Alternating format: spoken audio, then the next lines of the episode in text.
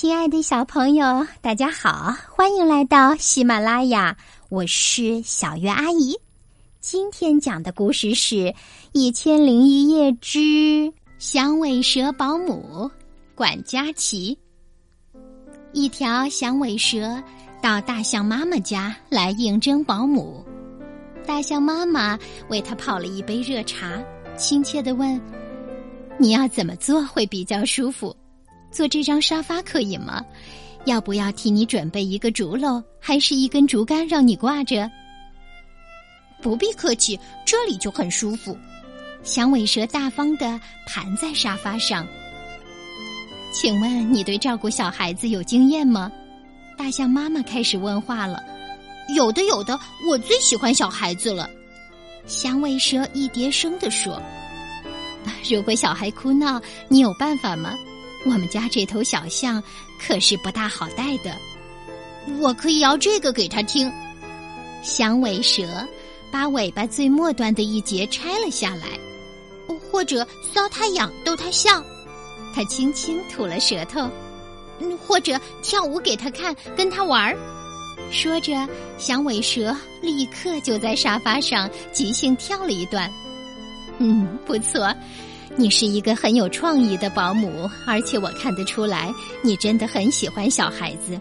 不过，我有点担心。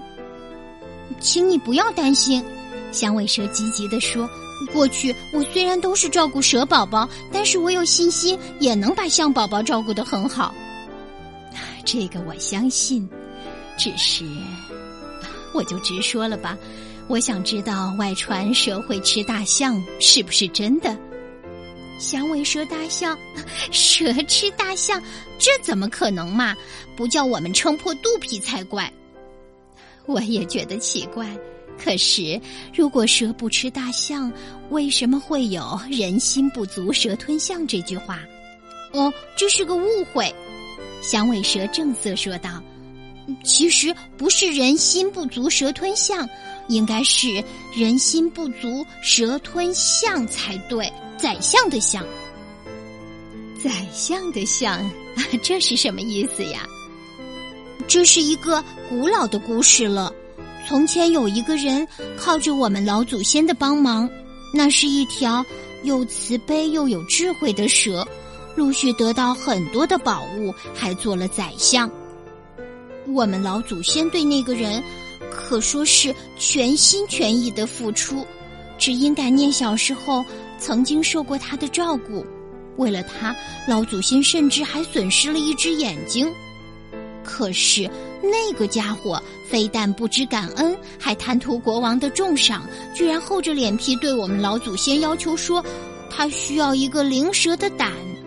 于是老祖先就张大嘴对他说：“好，那请你自己进来拿吧。”这才是人心不足蛇吞象的由来。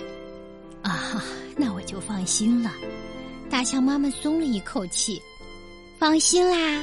我们对大象、小象向来一律说不，太大啦，吞不了的啦。响尾蛇笑着说：“啊太好了，请你明天就来上班吧。”不过，大象妈妈的忧虑解除了，响尾蛇的忧虑才刚开始。上班第一天，象宝宝就弄坏了他的尾巴玩具，还把他的舌头拉得像吊死鬼那么长。第二天，当他想跳舞逗象宝宝开心的时候，象宝宝却用力的拉扯他的身体，想知道他会不会变长。第三天，象宝宝把它跟一把椅子绑在一起。第四天。象宝宝想用响尾蛇来捆一个包裹，还努力想用它来打一个蝴蝶结。第五天，响尾蛇忍无可忍，张大了嘴巴：“啊，不要吃我的孩子！”